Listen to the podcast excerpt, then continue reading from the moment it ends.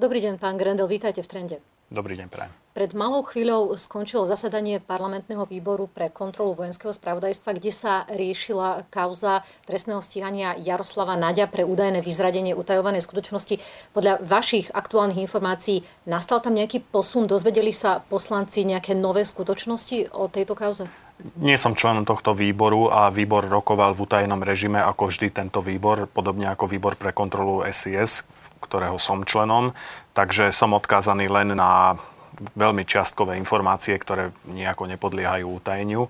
A z toho, čo ja viem, tak e, nejaký zásadný posun v tejto kauze nenastal. Všetko je tajné, všetci všetko taja, takže je tak e, trochu aj ťažké sa na verejnosti teraz z pohľadu Jara Naďa sa obhájiť, ktorý je obvinený z niečoho, ale ako náhle sa ho chcete dopytovať na, na pravdu, tak vlastne ju nemôže povedať, lebo všetko je v režime utajenia, aj vrátanie vyšetrovacieho spisu, takže nezavidím, nezavidím, mu, nezavidím mu túto situáciu. Ja som takisto e, trestne stíhaný a bol som e, dlhodobo, ale bol som v ľahšej pozícii v tomto tým, že tam nešlo o utajované skutočnosti, takže som sa mohol slobodne vyjadrovať. Dobre, tak ja viem, že aspoň nejaké informácie v rámci toho, čo je možné, máte, preto by som sa vás teda spýtala, či podľa toho, čo viete a môžete povedať, či sa tam predložili nejaké nové dôkazy aspoň poslancom v rámci toho utajeného režimu?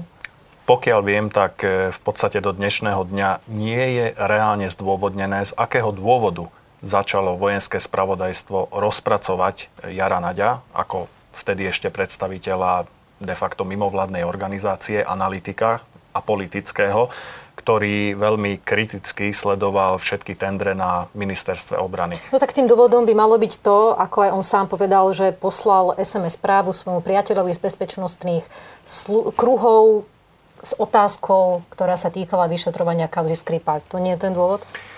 No, nie som si istý, lebo tu, tu si treba dávať pozor naozaj na každé, každé jedno slovo a na každú jednu formuláciu a nie som si istý, či či sa naozaj dopytoval jednak na poznatky vojenského spravodajstva.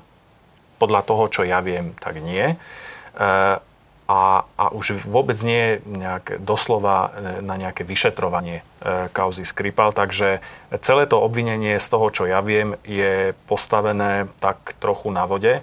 A podľa mňa z toho, ako prebiehalo to vznesenie obvinenia v Bojniciach pred tým podnikom, kde Jaro Naď mal kampaňové stretnutia a potom následne e, priebeh jeho oficiálneho výsluchu na ďalší deň na Národnej kriminálnej agentúre. Ja mám pocit, že policajti trochu podcenili tento rozmer, že to brali skôr tak rutinérsky, že vznesú obvinenie, vypočujú a potom sa uvidí, čo z toho bude. No pri e, predstaviteľovi opozičnej politickej strany je naozaj e, trošku trošku by ste čakali, že budú to mať lepšie no, Naozaj, že ak, ak idete obviniť budú... nejakého politika, či opozičného, koaličného, je to jedno, ale pri opozičnom je to obzvlášť citlivé, lebo predsa len je vládna moc, ktorá má pod palcom e, však oni ano, nominovali viem, policajného prezidenta a tak ďalej. Ale tam zase ten argument, Čiže, že ani opozičný politik nemôže stať nad zákonom. Bez pochyby. Ale ak už niekomu vznášate obvinenie, tak by to malo byť sakramensky pevné ako skala. A ja z toho, čo doteraz počúvam, sa mi zdá, že v tomto prípade to, to je na veľmi hlinených nohách. Vy ste dokonca povedali, že vojenskí tajní oklamali sudcu, keď žiadali tie odposluchy. Môžete byť konkrétni, prečo to tvrdíte? Áno, toto verejne komunikuje aj, aj Jaro Naď, ktorý videl, keď bol e, vypočutý už ako obvinený, ktorý videl um, dokumenty o schvalovaní nasadenia informačno-technických prostriedkov, z toho, čo viem, nešlo len o odposluchy, ale, ale aj o iné prostriedky. A z toho, teda, čo bolo verejne komunikované, tak e, boli tam uvádzané vyslovene lži, čo, spravodajské hry. Konkrétne, konkrétne, že čo bolo tak, takým klamstvom? Vymyslené, vymyslené e, kontakty, vymyslené stretnutia, e, proste vymyslené dôvody na zdôvodnenie akéhosi, akejsi bezpečnostnej hrozby. Uh-huh. To znamená, že e, bolo to popísaná tá jeho činnosť ako naozaj nejaká sofistikovaná snaha získať z prostredia tajných služieb tie informácie a potom ich posunúť jednak ďalej. Tam boli, jednak tam boli vymyslené udalosti a jednak e, tam boli e, absolútne účelové dezinterpretácie jeho, jeho normálnej analytickej činnosti. O čom svedčí napríklad aj to, že, že jeden novinár z denníka N redigoval texty pre spoločnosť pre bezpečnostnú politiku, mm-hmm. teraz neviem, či presne uvádzam názov tej, tej, tej organizácie, redigoval e, texty, bola to normálne odvedená práca, ne, nešlo o žiadne peniaze na ruku alebo niečo podobné, normálne vyfakturované, zaplatené z účtu na účet, e, práca odvedená a toto vojenské spravodajstvo vyhodnotilo ako korumpovanie novinára a podalo v tejto veci trestné oznámenie. Mm. A napriek tomu premiér Pellegrini tvrdí, že v tom spise na Jaroslava Nadia je toho oveľa viacej. A moja otázka na vás je, či vy viete teraz vylúčiť, že naozaj NAKA nedisponuje nejakými informáciami, o ktorých my nevieme, a ktoré by na to mohli vrhnúť naozaj úplne iné svetlo? Skôr by som povedal, že e, nevieme, akými informáciami disponuje vojenské spravodajstvo. Čo vieme, ktoré z týchto informácií odstúpili na policajný zbor, keď e, riaditeľ vojenskej spravodajskej služby, pán Balciar, podal trestné oznámenie. Tak v tom trestnom oznámení riešil toto akože korumpovanie novinára, čo je naozaj do neba volajúca sprostosť s prepačením. A druhá vec bola to ohrozenie utajovanej e, skutočnosti. Áno, je možné, že ešte majú na Jara Nadia nazbieraných milión ďalších informácií, ktoré nevedia použiť trestnoprávne, ale, ale to považujem tiež za proste nechutné rozpracovanie bezpečnostného analytika. Ak tvrdia, ak vojenská spravodajská služba tvrdí, že vykonáva Jaronať špionáž pre nejaké zahraničné mocnosti, tak prosím, to je trestný čin a nech to teda dajú do trestného oznámenia a nech NAKA disponuje týmito informáciami. Ak, e, ak tie zistenia nemajú e, takúto povahu a sú to naozaj len, len spravodajské informácie, ktoré sa dajú interpretovať rôznym spôsobom, tak, e, tak to považujem proste za zneužívanie spravodajskej služby. O čom mimochodom podľa mňa svedčí fakt, že Napríklad v prípade e, e, tej, tej SMS-ky v kauze Skripal, tá komunikácia prebehla vo februári tohto roka. A už sa nikdy viac nezopakovala. Čiže Jaro Naď poslal nejakú SMS-ku, dotyčný odpísal nejakú vyhýbavú odpoveď a komunikácia skončila vo februári tohto roka. Kedy podal pán Balciar trestné oznámenie za túto vec? V septembri. Keď tak...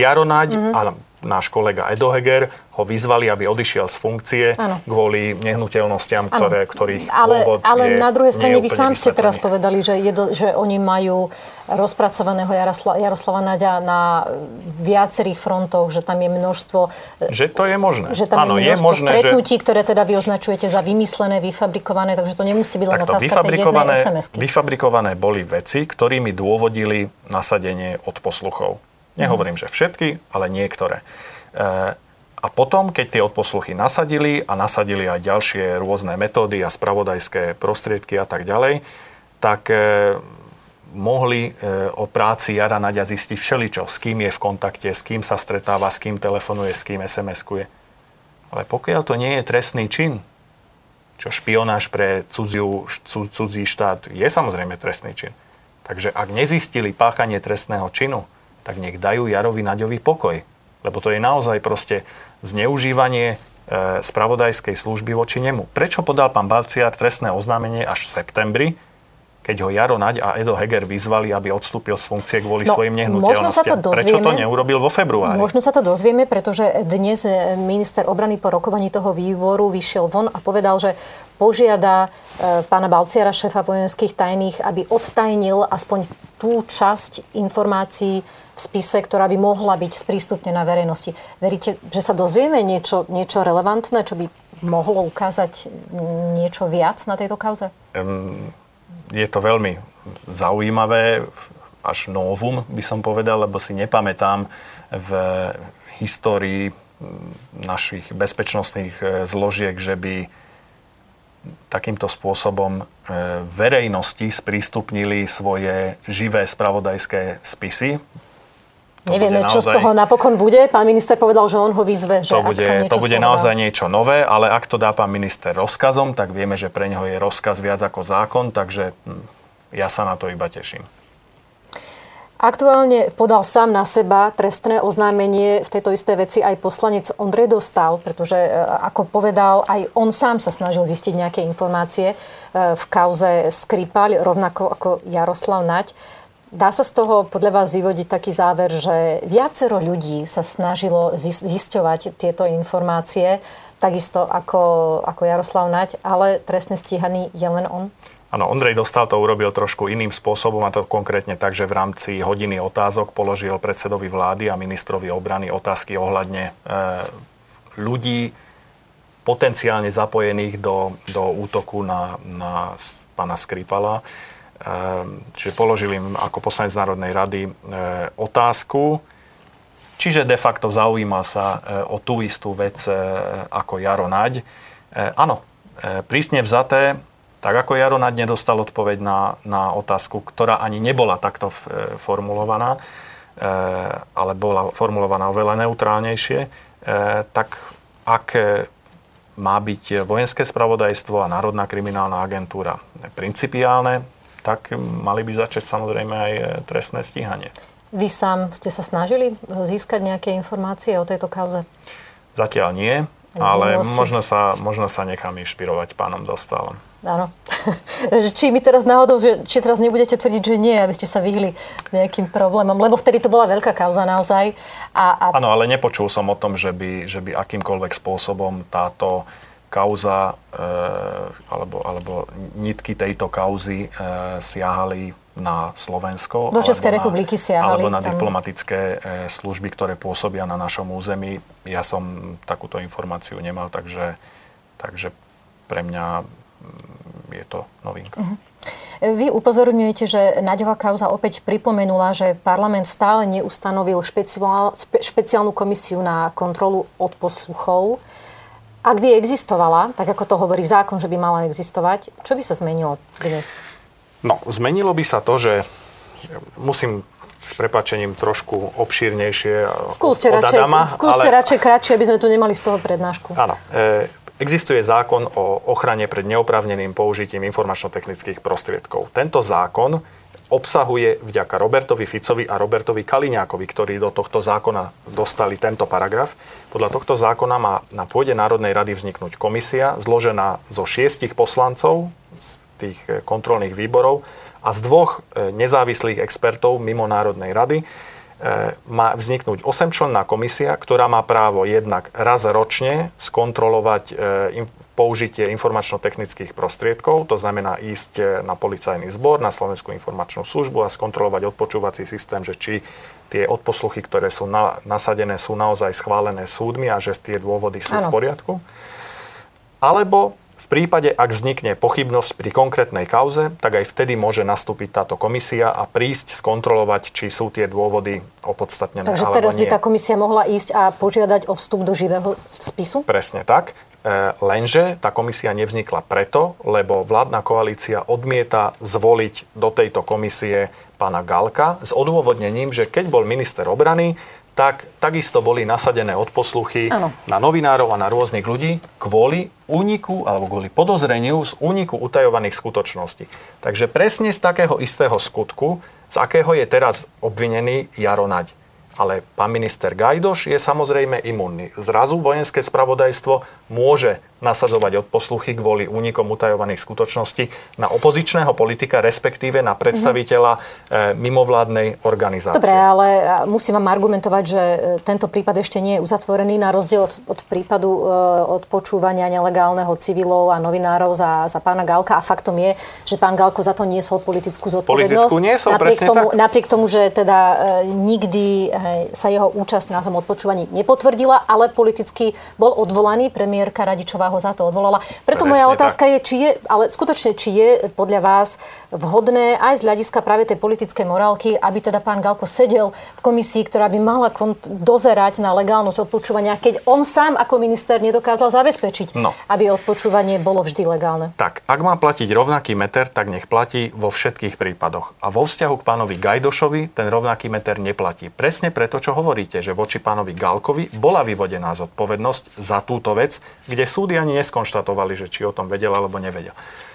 Pán Gajdoš je takisto minister obrany, pod ktorého vojenské spravodajstvo spadá. Bolo nasadené odpočúvanie na nezávislého analytika, neskôršieho predstaviteľa opozičnej strany. Áno, len tam sa to Gajdoš ešte neskončilo. Môže zostať vo funkcii. Ešte nevieme, ešte nevieme, ako to celé pán, dopadne. Pán Gálko takisto musel odísť ešte skôr, ako súdy rozhodli o tom, že v tom nemal prsty. To bolo Dobre. vyvodenie politickej zodpovednosti. Pán Gálko za to niesol, pán Gajdoš za Podľa to vás by dnes politickú mal- zodpovednosť nenesie. Pán minister Gajdoš by podľa vás mal odstúpiť? Nepochybne. E, nepochybne, respektíve by ho mal odvolať pán premiér Pellegrini, rovnako ako pani Radičová Mhm. odvolala vtedy e, pána e, exministra Galka. A keď sa vrátim k pánovi Galkovi, je teda podľa vás e, z hľadiska politickej morálky v poriadku, aby sedel v tej komisii na kontrolu legálnosti od posluchov?